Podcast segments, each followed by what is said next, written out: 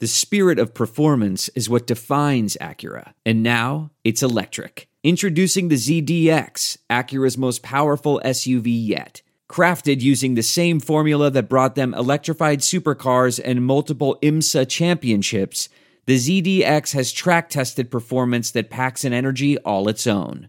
Unlock the energy and order yours at Acura dot com. I'm hoping the Big Ten has to modify their system for us. It's probably like getting grade ten sandpaper rubbed on your face every day. I mean, we say it all the time, whether, you know, there's two types of turds, you're a sinker or you're a floater, but you're still a turd, right? I mean, um, we're, we're, we are about players and players playing the plays and not necessarily the plays. Welcome to the Varsity Club Podcast. My name is Derek Peterson. Joining me this week, I am happy to have Brandon Vogel, Hail Varsity's managing editor. Brandon, hello, how are you? I'm doing well. How are you? I'm good. Um, hopefully this uh, podcast doesn't get interrupted by an Aaron Judge cut in.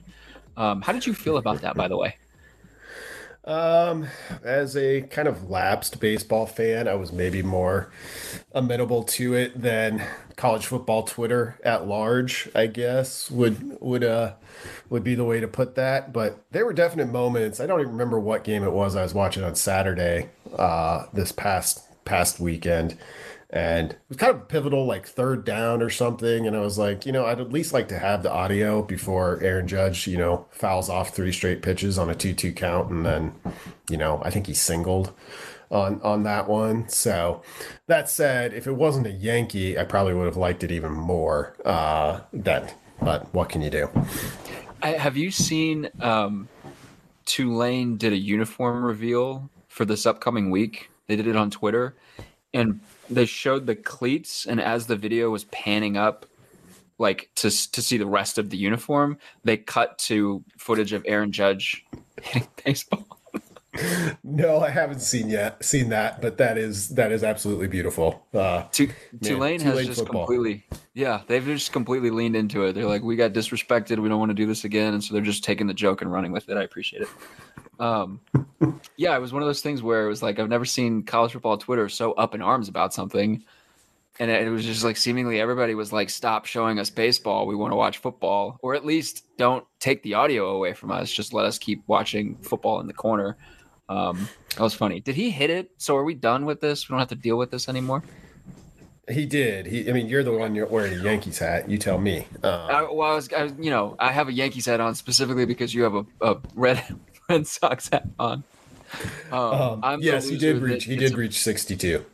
Okay, good. I'm the loser that gets baseball hats based off of color and fit, and not necessarily based off of uh, off of the team. I w- if if the there's there's something weird with like sports, t- like team hats, where M L B teams get different like colors. Like you, like I could get this hat with like red or green on it, but I couldn't do that if I wanted like a Chargers hat. Like if I wanted a Los Angeles Char- which I do, I want a Chargers hat, but I can only get it in the powder blue, and there's I just don't wear anything that's powder blue, and so I don't I can't really justify wearing. It's just very bright for me, man. It's too bright. So I can't I can't justify getting it. So, okay, random aside about hats. There are some things that are too good to keep a secret. Like how your Amex Platinum card helps you have the perfect trip. I'd like to check into the Centurion Lounge. Or how it seems like you always get those hard-to-snag tables. Ooh, yum. And how you get the most out of select can't-miss events. With access to the Centurion Lounge, Resi Priority Notified, and Amex card member benefits at select events, you'll have to share. That's the powerful backing of American Express. Terms apply. Learn more at americanexpress.com slash with Amex. I want to tell you a story. It's a story about a scandal, broken relationships, gossip, rumors, money, corporate rivalry, and a broom. A performance-enhancing broom. My name is John Cullen. I'm a comedian, podcaster, and for twenty years, I was a semi-professional curler. And I want to tell you the story about how a single broom almost imploded the five hundred year old sport of curling. We felt like we were bringing a knife to a gunfight. It's the story of a superstar and his fall from grace. Well, I was being dragged through the mud. It's the story of two brother entrepreneurs with a dream. Yeah, I said, that's great news. It's a story of intrigue. I still don't understand why we want to keep his name secret. The full story has never been told, so I'm going to tell it. Broomgate, how a broom almost killed curling. It was a year I'd like to forget. To listen to Broomgate, search for Broomgate in your favorite podcast app. That's all one word, Broomgate. Um, Jacob Padilla had a really interesting comment in his, his Padding the Stats column this week, where he said that in a lot of ways to him, the Indiana game was Mickey Joseph's first game as the interim coach. And in in that way, Jacob liked a lot of what he saw from Mickey Joseph. So Nebraska beats Indiana um, thirty-five to twenty-one, if I've got that score correct. And Trey Palmer had a good game. Anthony Grant had a good game. Um, there were some nice individual performances. Mickey Joseph kind of gets, to use Jacob's wording, thrust into a no-win situation as he takes over as the interim coach ahead of Oklahoma. They get the doors blown off. He makes the D C change. And then you go into a bye week, and you can really sort of say, okay, this is how we want to do things going forward. Um, do, do you agree with that sort of line of thinking, that this was like Mickey Joseph's first sort of – it was a week zero, man. It was a year zero in, in, in his first week against Oklahoma. Do you, do you sort of agree with that? And if so – what were your impressions of, of this game? Yeah, I think that's a, a fair way to look at it. Um, uh, you know, a week zero would be the way.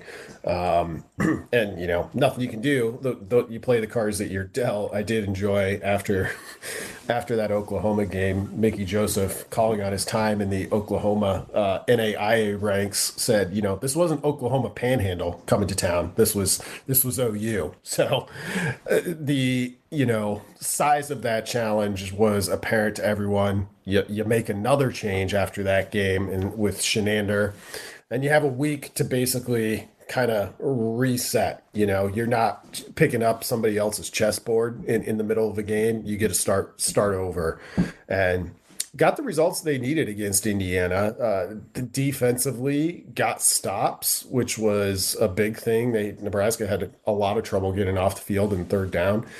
Indiana's offense, I think, is fairly limited and was without two, its top two receivers in that game. So, you know, we'll see. They're they're they're playing another team this week uh, whose offense is fairly limited, and if you can put together another strong defensive performance, I mean, look, no one's going to confuse this Nebraska defense in twenty twenty-two with, you know, Iowa or one of the league's best, but you just got to be a little bit functional. And if slowing things down, simplifying things uh, allows them to do that, the offense holds up it in, its its end. Nebraska can be in these games, all of the games they have left, minus maybe Michigan.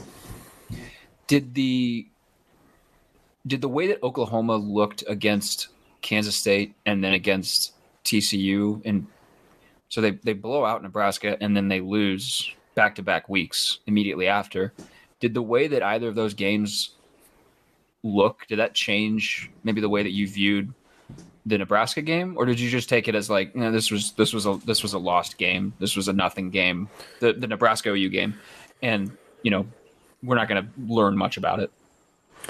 Yeah, no, I didn't treat the O U game that way going in, so it would be unfair to treat it that way now. I mean, I, I think, I, well, I know I thought, and I think a lot of people thought, like, okay, you make that, the Scott Frost change before that game, and let's see what a new voice can get you. Um, and, you know, I, I think that only kind of lends to Jacob's point about how that really wasn't, didn't feel like a true start of the Joseph era, because seeing Oklahoma do that to Nebraska, which the defense wasn't in a good spot at that point, uh, and then go on and do what the Sooners have done the past two weeks, it does, it underscores how big of a challenging just scenario that was. Um, but it doesn't necessarily, you know, diminish the fact that we we thought Nebraska's defense was was really struggling at that point, and it really struggled against Oklahoma. It's it's really about what they do going forward. So it's it's hard not to look back and kind of schedule watch with some of these teams you've already played. Uh, I mean, Northwestern's offered Nebraska no votes of confidence or no help so far either. So it's just, uh, we'll, we'll use the coaching cliches here, you know, it's kind of just a week-to-week season. That's fair. Um, for anybody listening to this, if you guys want an in-depth preview breakdown of Rutgers. Go listen to the I A U preview podcast. That's Brandon's show. He's got an excellent review or preview of Nebraska's game against Rutgers. Also, make sure that you are subscribed to hail varsity dot com. There's a lot of excellent content on the website right now. So go to hail varsity dot com backslash subscribe. Use the code varsity, all caps, to make sure that you get everything, everything that you want to read, everything that you don't want to read. It's all there. Um, I want to talk to you about coach dismissals this week, Brandon, because there was a wild one. Um, well, there were two after week five. One of them was like, all right, you know, this guy probably shouldn't have been hired in the first place. The other one caught a lot of people off guard. And you actually had some of the best players on the team tweeting out, like, concerning things. Um, so Karl Dorrell gets fired at Colorado. He was oh and five. That team looks like one of the worst in the country. So that one wasn't a surprise. Wisconsin fires Paul Chryst after losing to Illinois. And I saw a lot of commentary on social media, which I know is not, you know, super representative of the fan base, but I saw a bunch of, like, you can't lose the way that Wisconsin lost to Illinois. I've got they so they've been outscored eighty-six to thirty-one over the last two weeks. Um, so they look bad, and they're two and three. But Paul Chryst is also sixty-seven and twenty-six as a head coach at Wisconsin, and he gets dismissed. And you have Jonathan Taylor, not no, no, it's not Jonathan Taylor. You have Braylon Allen tweeting, essentially like, if you're against Paul Chryst, you're against this team.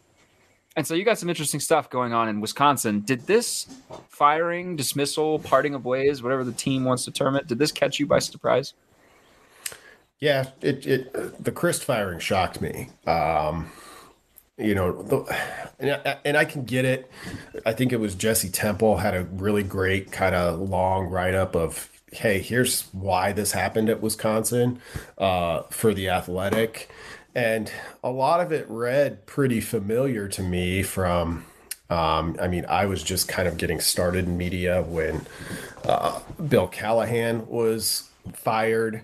Um, and then obviously remember the Bo Pelini era quite well. Uh, we were covering that one at Hail Varsity. But even thinking back to just kind of observing Solich, like, which those were the two that drew some pretty close comparisons because the numbers are really pretty close between Chryst, Pelini, and then Solich. Um, and I think the closer you were to Wisconsin in this instance, or the closer you were to Nebraska in those instances, like the more you could kind of be like, yeah, it's tough, but I see it. You know, with Solich, it was recruiting. With Pelini, it was pretty similar to, I think, where Wisconsin was at. It's like, yeah, you're at a high level, but fans are always going to want a little bit more until you reach the ultimate level. Um, so, and there was some recruiting stuff with, with Chryst as well, it sounds like. But one of the things that defines Wisconsin football over the past, well, thirty years is being the program that's kind of removed from, I guess, the regular rat race, the, the trends in college football, because there's nothing more trendy right now than to fire your head coach and pay however much it costs, it seems. So, I mean, the last coach that got fired was the one that got fired to make way for Barry Alvarez. And then basically the modern Wisconsin program we know now goes on from that. And they, they lost two coaches, but didn't fire anybody. So jumping, like, it, it brings you back. It removes kind of that special trait that you have of being a little bit of exempt. And it's it's a big gamble. Uh, you know, if that unique trait of stability kind of gets you to perennial West favorite, which there's probably not going to be a division pretty soon, um, and a top fifteen ranking almost every year, yeah, it's natural to want more than that, to see if you can get all the way to the top, but it comes with a pretty big deal of risk. So I was surprised to see Wisconsin make the move, period, but specifically surprised to see him do it this early. We got a couple of think pieces last season when coaches got fired in season. You said it's trendy to fire your coach and pay a big, huge sum to do so. It's also trendy to do that in the middle of a season. Like if, if we're this is uh, this was the fifth Power Five head coach that's been fired in the first five weeks of the season. Um, it's we got we got some think pieces last year where essentially it was looking at like there are only X number of teams that could win a national championship every single season or any given season. So if you're hiring a coach at any program with the intention of winning championships, more often than not, whoever you hire is going to be considered a quote unquote failure of a hire because he didn't win a championship. Wisconsin, can Wisconsin win a national championship right now in, in like this era of college football? I, you could probably get the the guy that thinks that they could get Nick Saban, and he would tell you, yeah, sure, they probably could. But I think most people would say, no, not unless there are major changes and not unless Ohio State implodes, like because you still have to deal with Ohio State in your conference. Um, so it, you know, we we had there was a bunch of conversation last year about schools need to certain schools need to quote unquote accept their lot in life and like and hire and fire and retain and all this other stuff in the athletic departments um, based on like relative expectations, like no, keep your keep in your lane, so to speak. Um, and I feel like we're going to get a little bit more of that this season as coaches continue to get fired, because we've seen, you know, Nebraska fired Scott Frost. We've seen a couple of Pac twelve programs fire. We've seen Georgia Tech get rid of Jeff Collins, who just never won anything at Georgia Tech, but also changed them from a triple option offense to a more modern offense, which is going to – I feel like that's going to take five or six or seven or longer years to really, like, get yourself away from that because the recruiting is so different. Um, he gets a few years, and then he's gone. And now we've got Paul Chryst at Wisconsin. Um I, I guess here's the kind of jumping off point I want. Do you do you sort of agree with that line of thinking that teams, there are only a handful of teams who could win a national championship in any given year, and if you're not one of those teams, you should be fine with nine wins. You should be fine with what Paul Chryst gives you. You should be fine with the random season where you lose by twenty points to Illinois. Yeah, I mean, I think that's always the zoomed out view, I think. Um, and I, I get it. It's the practical and pragmatic approach. That said, I think it's hard to effectively tell a fan base, like, hey, stop dreaming. Like, you've got a really good job. You have a nice house, a nice car. Like, you don't need, you don't need a bigger house and a bigger car. I mean, because that's effectively what it is. And, and th- those programs that kind of occupy that space stand out a little bit, like, and Wisconsin was one of those. Iowa is maybe the the classic example. And how much longer is Ferentz going to go? Um, is that the key to Iowa being like, hey, you know what? We're just going to do our thing. We're going to win the division every couple of years, and then we get to take a shot at the Big Ten championship. And if you win that, you're in the playoff.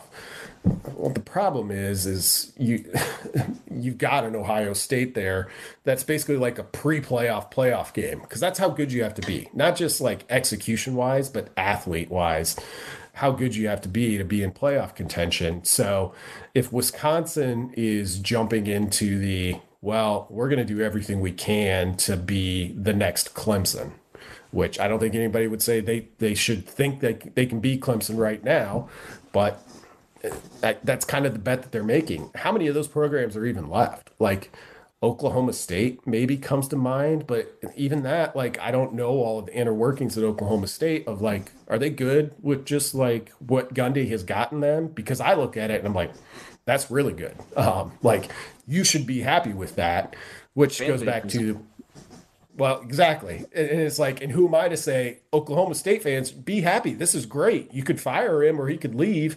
And then it's just, you're like cast into the randomness of coaching, coaching hires, um, which is tough to do.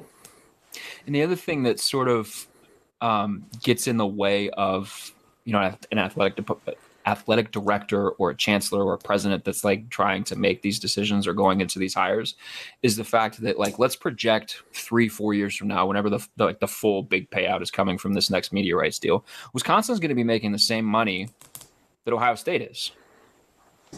When Ohio State goes to the college football playoff, the revenue from that playoff appearance is going to get distributed throughout the conference. Wisconsin's athletic department is going to be able to tell itself, look at all this money we're getting in.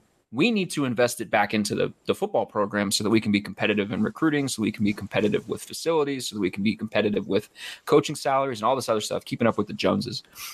And when you're going to be doing that, when you're saying, well, look at all of this money that we're pouring into our facilities, you sort of like remove yourself from the realm of being able to even be okay with nine win seasons. Like when you're spending all of that money on your program, when you're spending all of that money on facilities and infrastructure and coaching salaries and things like that, it's one of those situations where like it's no longer just acceptable to win eight games. Like Mel Tucker, what's happening at Michigan State right now is fascinating. And, and I guess too, by extension, um, Jimbo Fisher at Texas A and M, because there's no buyout there. Like you have to pay him the entire contract. You have to, you know, so like, are you going to, are, are you going to want to lose ninety-five million dollars on the chance that you can go hire somebody else that's going to give you to a national championship?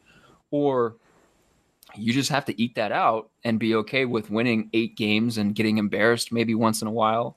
And, you know, being a preseason favorite that, quote, doesn't quite live up to expectations. Um, the money piece of this makes it so fascinating because I think that like athletic departments just sort of talk themselves out of or box themselves out of being able to operate rationally. Yeah. I mean, the money in college football has always been kind of insane. Um, and it's only going higher, uh, particularly in the S E C and the Big Ten to start. But if it goes higher there, then when those other conferences, you know, get their chance at it, those go up as well. And I mean, like money just in college football, it's always been crazy. It just doesn't even seem real anymore. Like you're talking about Jimbo Fisher, like I, I know what it is. And If if things go really south, even from where they're at right now for A and M, like it wouldn't surprise me at all. Basically, I'm at a point where it would surprise me if it would not surprise me if anybody got fired because, you know, I'll use Colorado and Karl Dorrell as an example. The, the line on him that I kept reading over and over was like, oh, Colorado's stuck. They can't do anything. They don't have the money. The money always shows up somewhere. Like it just it doesn't matter. Um, at all. So anytime it, going forward, I hear like, oh, it's too expensive to get rid of him. I'm just be like, no, it's not. Gus Malzahn. I mean, so really for me, like this trend of earlier firings kind of starts in twenty twenty. It's a good example because you remember that pandemic year, I think the common line of thinking there was, well, these, these programs are taking a huge financial hit. There's basically not going to be a coaching carousel. Gus Malzahn gets fired. They owe him twenty-five and a half million. Will Muschamp, fifteen million. Tom Herman, fifteen million. We saw with Nebraska, could have saved seven million. Didn't matter. Made the move. So you have that. Uh, obviously, early signing is kind of the hard out here for, I think, why this is happening earlier. But last year, you had two coaches fired in September. Randy Edsel, quote unquote, resigned. So call it three. By the end of October, there were six. And as you mentioned, we've already got five as of October second, which was Black Sunday for Chryst and Dorrell. So I think it's going to keep going that way. I think the Lincoln Riley to U S C example will probably carry weight for a while. It'll probably carry too much weight because it's one example, but college football has always kind of been a copycat's game. Well, particularly the the the teams and the programs that have um, a a robust donor base or a, a deep pockets, they're going to look at U S C and say, okay, well, all we have to do is just go poach somebody, and then we'll rebuild through the transfer portal, and we'll be competing for a conference title in year one. Even though U S C probably, you know, they, it was it's it's the it's the meme where it's the half-drawn horse, like the completely detailed version of the horse is the offense and the scribble of from the four-year-old is the defense. Like their defense sucks. It's very bad. Um, and they probably, I don't think they're going to win a Pac twelve title. They, I think they'll get there, but I don't think they're going to win the title. Um, but if they get there, I think it's going to lead to a bunch of teams, maybe Texas A and M, that says, okay, well, we can do that. We can just, we can just do that now. I was listening to Kyle Whittingham at Utah talk about Um, his press conference on Monday, and he was asked about sort of this exact thing that's happening, coaches getting fired in season, coaches getting fired earlier and earlier. And he pointed to the early signing period. That's where I want to go next. That is that's leading this in a bunch of ways, because like, yes, teams want to be able to have a long runway to, um, to sort of vet your coach to figure out who's going to be the, like the right guy, but you need that long runway because you basically have to have your signing class done in December, because we have two signing periods right now, one in December, one in February. But we've seen and heard from coaches all over the country who say basically like you have to be done in December because kids, there's just not going to be a ton left in February. There's going to be, you know, the Josh Connerlys that sort of like, you know, straggle on out there. Um, but for the most part, your class needs to be done in December. And unless you want to, you know, deal with like an Arizona State situation where your class just sucks and it really is going to set your program back a little bit, Um, you have to have a coach that can come in and, you know, have the time to build a class like right away. And you could even look at U S C where Lincoln Riley did it all with transfers. I mean, they had like six high school freshmen. So like if some of those transfers don't immediately hit the way that they think they're going to, like this is a completely different conversation. And you've got, you know, you've got a really wide variance taking transfer players who are in the portal for whatever reason. Some of the guys, you know, We, we they go into the portal. We look at the player who's coming from a Power Five school, maybe an S E C school, who was a high four-star recruit, maybe close to a five-star recruit, but just never played at his previous school. And we're like, oh, he's gonna he's gonna step right in and be immediately beneficial. And it's not always the case. Um, so do you do you do you think this is a problem? First of all, like, do you think that this is an issue, the early signing period? And and if if so, like, would you like to see it pushed so that maybe we're not getting these in-season coaching firings? Good question. Um, I don't think so. I think the benefits to the prospects, uh, I'll worry about them before I worry about, you know, guys getting twenty million dollars not to work and guys getting new seven million dollars contracts. Not that, you know, that's an oversimplification, obviously, but, you know, I think it works. You know, it works well for, for high school prospects out there. It allows them to get this process done if they want to earlier. And, but it does, you know, and it's taken a while to fully see the effects of that, but it does move the timeline up, not just, okay, so mid-December, you know, you're going to sign the bulk of your class. So you want a coach that's basically ready to go, what, the Monday after Thanksgiving, depending on, you know, what the program is and whether they're still playing or not. So that gives that guy like twenty days to do what he can in, in early signing. Well, now what I think we're seeing is, okay, if that's the higher date that you're hoping for, how long do you need to do this search? Um, because it used to be, you know, without early signing, you make a change at the end of the year and you had until the first Wednesday in February for to hire a coach and then let him recruit. Now, you know, I think it's getting earlier because these schools realize it's a, it's a massive decision. I mean, they always knew that, but it's a massive decision and you're going to want some time to make sure you can get it right. And I mean, like, it's almost too much to even get into, but like all of whatever happens behind the scenes has to be crazy, because instead of doing this all, you know, in a week where not many teams are still playing, like the first week of December, now you're reaching out or making contact or however that happens with anyone to gauge interest. And they're like, um, yeah, in theory, I might be interested in your job, but I got to get ready to play Southern Miss in three days. So it's just got to be a little bit chaotic on that front. This is going to get more chaotic because I... you know, maybe I just like missed it before, but I feel like I've seen an uptick in announcements or sort of like sources say players saying, looking at the, the first four games of the season and saying, I've played in four games. I can still take a redshirt year. I'm going to redshirt this year. And then I'm going to transfer. I'm going to sit out. So if we're seeing that more, and I think, you know, that's, that's one of those things where it's like, with transfer portal window implementations, you're getting those decisions now, and then the player's just not playing for the rest of the season. They're able to maintain a redshirt year. They're able to sort of save the year and then figure out where they want to go. And maybe they've got a little bit more time to figure out where they want to go, because as we've learned in college football, teams don't always play by the rules. Um, so I'll be, I'll be curious to see coach firings in season, players deciding, yeah, I'm just going to sit out the year. I've played four games. I'm just going to sit out the year. I'll be curious to see what happens to some of these seasons. So Georgia Tech fires Jeff Collins. They go out and they beat Pitt. Pretty pretty good win. Um, we'll see what happens with Wisconsin and Colorado. Um, they, they obviously just did it, so they haven't played a game since. Um, Nebraska lost the first game after it fired Scott Frost, and then had a bye week, and then came out and looked looked pretty good in a win. And um, got its, by the way, first Power Five win in three hundred sixty-four days. Um, yeah, wild.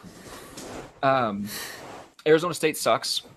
They're probably not going to win too many more games the rest of this season. So, like, I, the the thing that I'm getting to is we're going to get situations where seasons are just like lost, like yeah. they're they're just nothing seasons, and that becomes apparent like four games in, like with U S C last year. Like the season was just done. Like they, they just, they weren't going to win any more games. It wasn't going to matter. And that was just what it was going to be. And for, you know, you know, for I, what does that do to the quality of the sport? Like if we're going to see that more and more, um, wh- what does that do? Do you think that that's a concern? Yeah, I find it personally concerning. I think it's a really good point um, because it is going to be that way. Um, it felt that way at Nebraska. And, you know, in, in that case, like making the coaching change um, as early as they did almost added some intrigue, because now not only do you have that to like to talk and think about, which like I like to do anyway, uh, in terms of, you know, who are good coaches? How do you know, et cetera, et cetera. Uh, but you also had the chance for a little bit of new life. That said, I, I don't know that that's going to be the case most of the time. I think U S C last year was a good example. Arizona State, you know, seems like it's, it's not a Mickey Joseph at his old, at his alma mater situation. You know, um, they seem like they're totally going to turn the page to something new and different. And they played pretty well against Utah and U S C for a bit. I'll give them that. But um, yeah, they're not, they're not in a very good spot. So, I mean, I think it's easy to look at this, all of the change of say the last five, six years, early signing, N I L, transfer portal.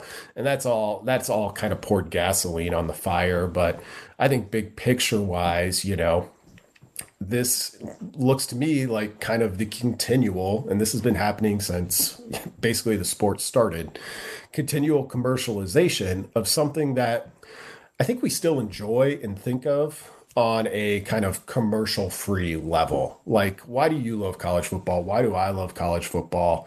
It's not because of the business of it, the the money that is made for the schools, the coaches, you know, it's something much more base level than that. You know, it's the helmets and the uniforms and the bands and, you know, everything that's involved on a college football Saturday.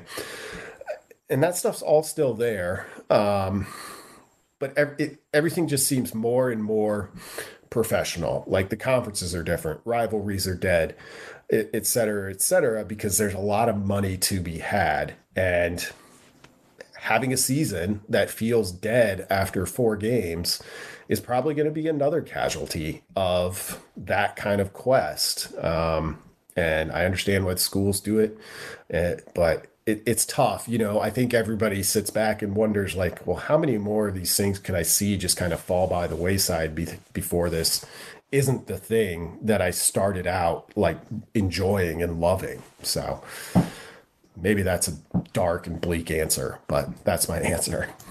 Well, here's a, here's a, a potentially bleaker hypothetical.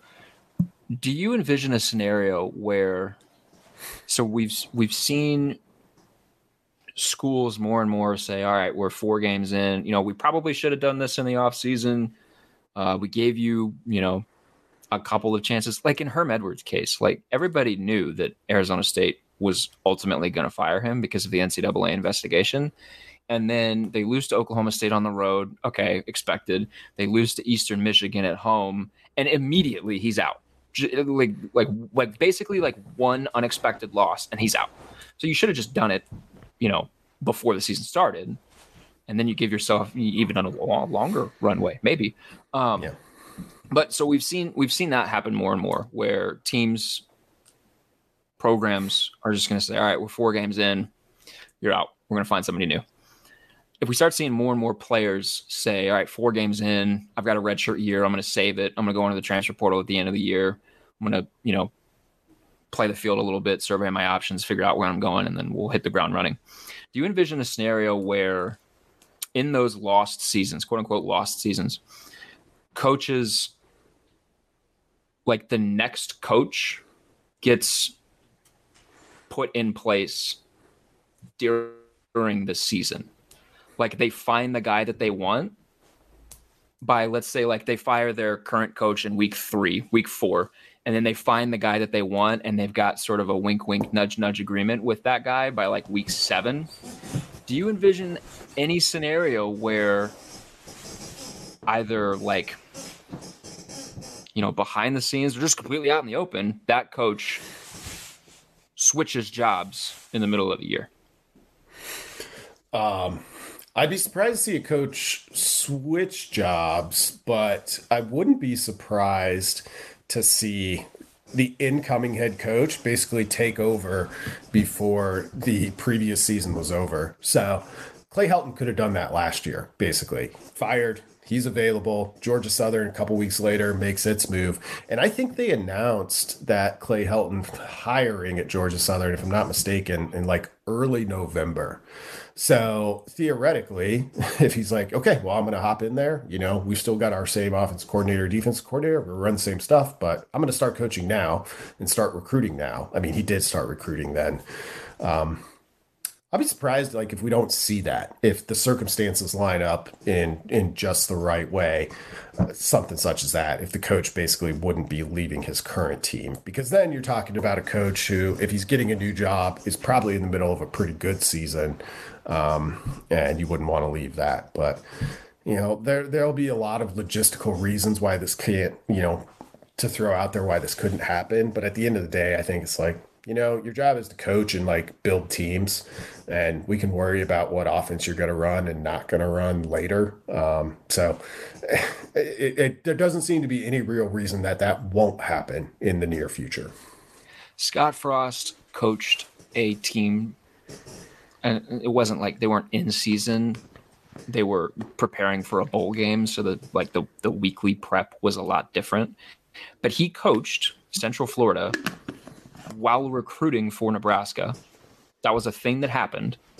And I, I bet if you asked him, he'd probably be like, it was a nightmare. I don't really want to do that again if I have the chance. Because I imagine it was a bunch of uh, jet lag and completely like no sleep nights. Um, but he did it. And it happened. U C F won their bowl game, and Nebraska signed a pretty decent uh, class, if I remember correctly. Um, maybe, maybe. I don't want to be. It was decent. Uh, it was most remembered for completely falling apart, and like the attrition rate was through the roof, even at a high attrition the, rate okay, place yeah, like attrition Nebraska. Rate, yeah, yeah. It looked decent initially, and then everybody left. But that was that was also true of like basically every class that he signed. Um. So, so anyway, so like, I, I, cause I feel like it wouldn't be, it, it wouldn't be the, the wildest thing if we saw, if, or if we got stories that, you know, hey, yeah, this coach like coached out the final four games of his season at his current team, but he did so while also recruiting like under the radar for his next team. And he had already accepted a job with the next team. And he was doing like prep work, like setting the foundation, setting groundwork for that new team. Like I could see that happening. Absolutely. And that would be a very, um, that'd be a very different like college football landscape. Yeah, it definitely would. Um, I mean, there's nothing stopping, and I know this is a little bit different than what you were just describing, but there's nothing stopping Colorado from making Scott Frost its interim coach right now. Um, which, I mean, sounds crazy, but like, I mean, okay, Scott Frost is a bad example because his resume didn't come out of Nebraska, maybe looking uh, looking its its best, but say Colorado can convince Chris Peterson to come back from T V land and, and be its head coach. Like, why not? It's particularly for a guy like that who's accustomed to being kind of like a C E O type of coach. It's not his job to call the plays. Like, it's his job to do everything that gets them the, in a spot to have the best plays. Like, why not? Like, there would be a ton of upside, I think, for the existing staff, because you'd get an eight-game tryout basically with the guy who's who's going to be there after you're potentially gone at the end of the year. So it it sounds crazy, but I mean, college football is pretty crazy. We're driven by the search for better. But when it comes to hiring, the best way to search for a candidate isn't to search at all. Don't search. Match. With Indeed. Leveraging over one hundred forty million qualifications and preferences every day, Indeed's matching engine is constantly learning from your preferences. So the more you use Indeed, the better it gets. And listeners of this show will get a seventy-five dollars sponsored job credit to get your jobs more visibility at Indeed.com slash match. Just go to Indeed.com slash match right now and support our show by saying you heard about Indeed on this podcast. Indeed.com slash match.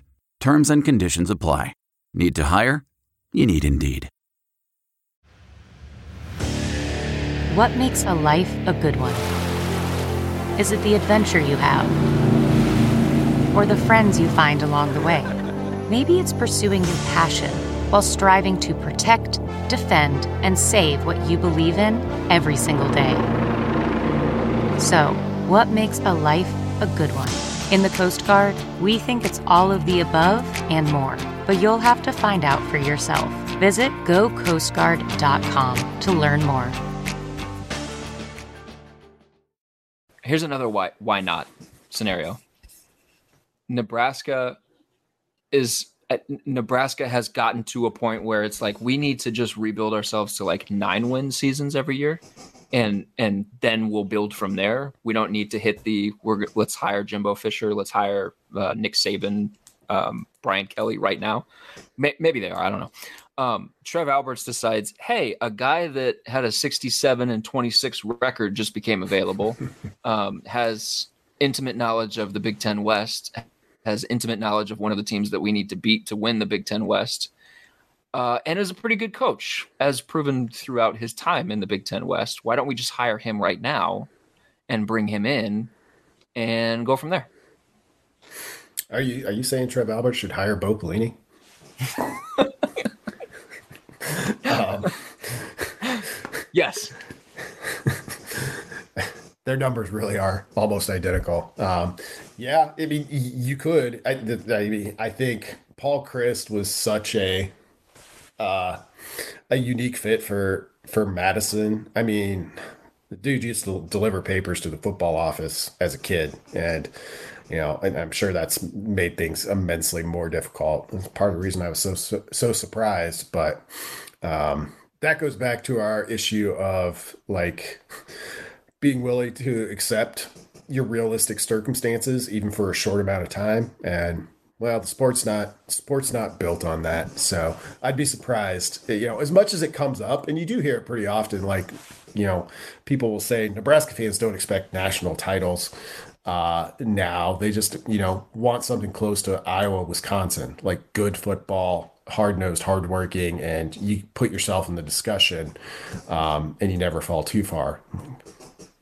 Yeah, I, I agree. That sentiment comes from somewhere, but do that for seven seasons and then see where you're at, because that's basically what happened with Bo Pelini. Yeah, I would argue that a lot of these Um, hiring processes, they're not necessarily like, okay, well, we can hire the coach that will help us compete for a national championship, or we can hire the coach that will just get us to bowl games every year. I think it is more because if you're a program like this that could even attract one of those coaches in the first place, it's because you've been bad, and you've been very bad.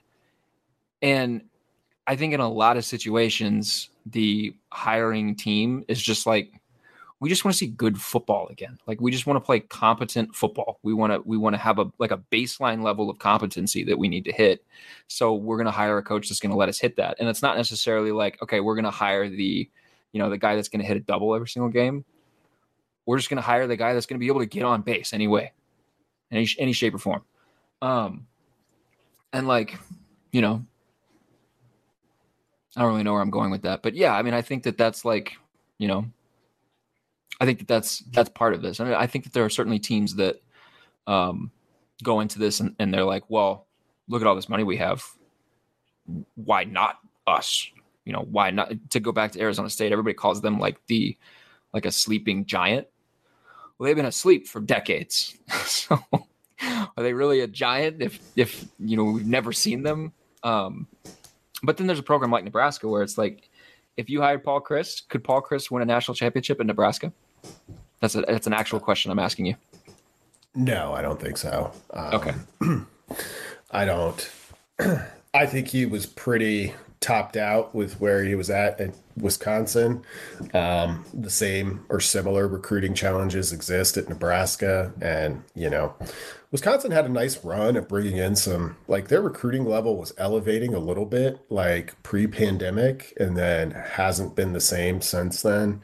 They did some, they made some strange choices with their recruiting department. And it just, you know, reading some of the stuff that's come out from Wisconsin on this, it feels like there was a sense that maybe Paul Chryst, and I think this is true at a lot of places, we just haven't seen it in such a high profile way yet, you know, and N I L is a big change. Um, and if you've got a kind of traditionally minded coach who like really likes the way things used to be, Uh, it's going to be a challenge. Uh, it's why I think Gary Patterson basically stepped down middle of the year last year.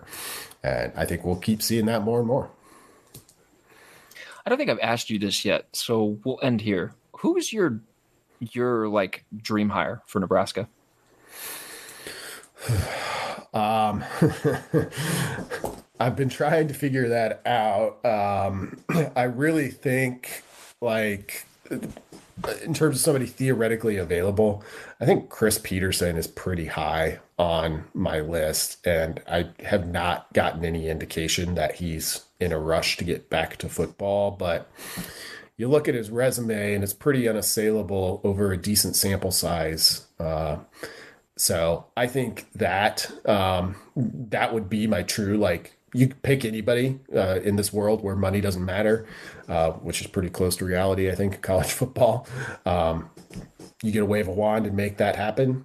That's that's one. I, I've long been a Lance Leipold fan, and now he's going crazy at Kansas. And it seems like he is emerging as the, the favorite. Uh, I mean, the fan favorite, I'm saying. Like, I don't think, I honestly don't think Nebraska's that far down the road yet of of making, you know, identifying their top candidates, but there's a lot to like there. I think there's a group of coaches, good coaches out there, a lot of names that people assume are on a list like Nebraska would have. And I think Nebraska will get one of them. I think they'll end up in a pretty good spot. I was joking, but I did propose to our Hail Varsity Slack last Saturday that we just view the Big twelve season as a tournament to become Nebraska's head coach, because Leipold, Campbell, Aranda, Kleiman, they're all names that people have bandied about for Nebraska. Um, so let's just include the whole crew, you know, and maybe, maybe, well, look, actually it might look like this, this is the most likely scenario. You might end up with Gundy, but we want to just play Big twelve tournament for the Nebraska head coaching job. I'm in. That would be, uh, it is, it is wild. Like half the league is like, has been name dropped as a, a Nebraska candidate or a potential Nebraska head coach. Um, okay. Chris Peterson makes a lot of sense in, in the sense right. where, like, I'm not surprised that that's your guy. Yeah. Given your location, I was thinking about this today. Let me see what you think about this. And maybe you can hop over to Evanston and get some intel. It doesn't look like this Northwestern season is going to go well. I don't think I don't think that Fitzgerald's getting fired there. Like, I don't think that's how it ends. But if Trev Alberts calls him, and I know Trev Alberts likes Pat Fitzgerald a lot, does Pat Fitzgerald listen in a way that maybe he wouldn't have two years ago? Because, well, last season didn't go well. You lost defensive coordinator of, like, basically your entire tenure. Uh, this season doesn't look like it's going to go well. Might go one and eleven. Actually, is Pat Fitzgerald theoretically available? I think he listens to the phone call and then common sense sets in, and everybody in, involved agrees that this would just end in disaster if we decided to do this. I don't think Nebraska would be very happy. Uh, Nebraska's fan base would be very happy if Pat Fitzgerald was the guy. I think you might be right. I'm intrigued by it. I'm not sure. I'm not sure Nebraska helps Pat, Pat Fitzgerald do anything that he hasn't already done, which yeah. is the issue. But I mean, he's played in like Big Ten title games with Northwestern. Um, yes. So and then he wins like two or three games in the in the seasons in between those. yeah. Awesome. But see, like at Northwestern, he can do that and have like no fear for yeah. his job. At Nebraska, he he does that one time and he's out. Um, get, get but yeah, Pat Fitzgerald is weird because like I so I since I moved here, like I've gotten to know people that are Northwestern alums um, or like donors to the university or to the program, and there's just like a level of just like not giving a you know what about Northwestern football that is surprising to me. Like they've got like five hundred people in, in the crowd. Like they announced that they were building that new stadium, and I was like, for who? For the families of the players on the team? Like you need all of that? People don't go. And but like but they've also been bad, and so I kind of have like I've been wondering the same thing actually. I've been wondering like how does that end? Does I feel like it would be one of those situations where Pat Fitzgerald says, this isn't working anymore. We need someone new. I'm going to step down and let them sort of go in a different direction. I don't know if that happens this year, but I feel like that's more likely than him getting fired just because of the years of service to the university. Yeah, I would agree. I mean, like he's long been somebody where the assumption was like, oh, they, they can't fire him. Like not only is he the best player perhaps in program history, he's also the best coach, certainly. And you get to stay as long as you want at that point. But, you know, it does make some sense to to jump sometimes before things have fully crashed. Um, so we'll see. Not that I'm saying I, Northwestern's crashing. I was just it's kicking around in my mind today. I was like, you know, if, I, if you told me Nebraska was going to try and lure Pat Fitzgerald a year ago, I'd be like, no. You tell me that now? And Northwestern's sitting there at one and four. I'm like, maybe. I feel like this is one of those Brian Windhorst situations where you're like, you're like dropping nuggets. You're just not framing them as nuggets, so that you have like plausible deniability.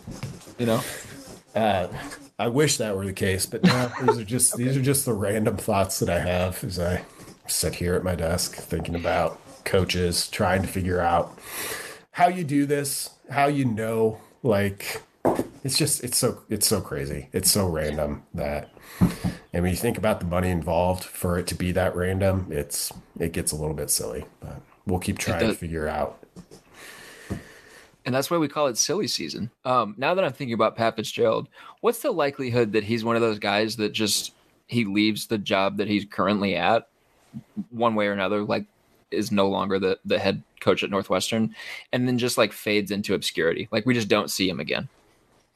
Oh, I could see I could see him. Um, I think we'd still see him at so every so often. Like, I don't know for sure what age his kids are, but I think at least one of them's still in high school. Um, like, I could see him being like, you know, we had a good run at Northwestern. It's time for me to let somebody else do this. And then he just, like, goes and coaches a high school team. Yeah. Like, like Fox brings him in for, like, the Big Ten championship game as, like, an analyst, as, like, a like for one day. And he, he talks, and you're like, hey, it's Pat Fitzgerald. He's got a huge beard now. You know, one of those situations. Um, it'd be very strange to see Pat Fitzgerald coaching another football team, another college football team. So, but now I'm gonna, I'm gonna, I'm gonna add him to my list of of potential Nebraska people. Dave Aranda is at the top of my list, by the way. Yeah, that makes that makes sense. Um, I mean, that, things get interesting with Wisconsin potentially in the mix then now too, with both Aranda and, and potentially Leipold. So.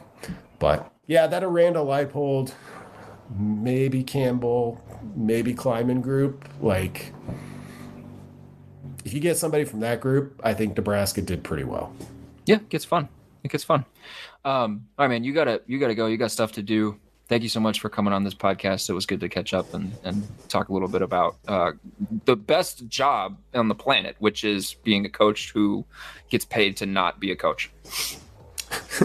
Yes, it, it it literally pays not to coach football uh, if you've been doing if you've been coaching football. So thanks for having me.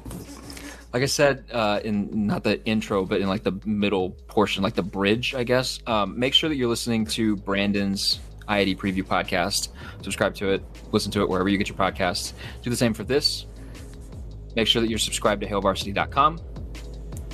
One more time, shouts to Brandon for coming on the show this week. I enjoyed the conversation. Shouts to you guys for listening every single week, and to Cam for producing this episode every week. We'll be back next week. Thanks, guys. A Huda Media Production.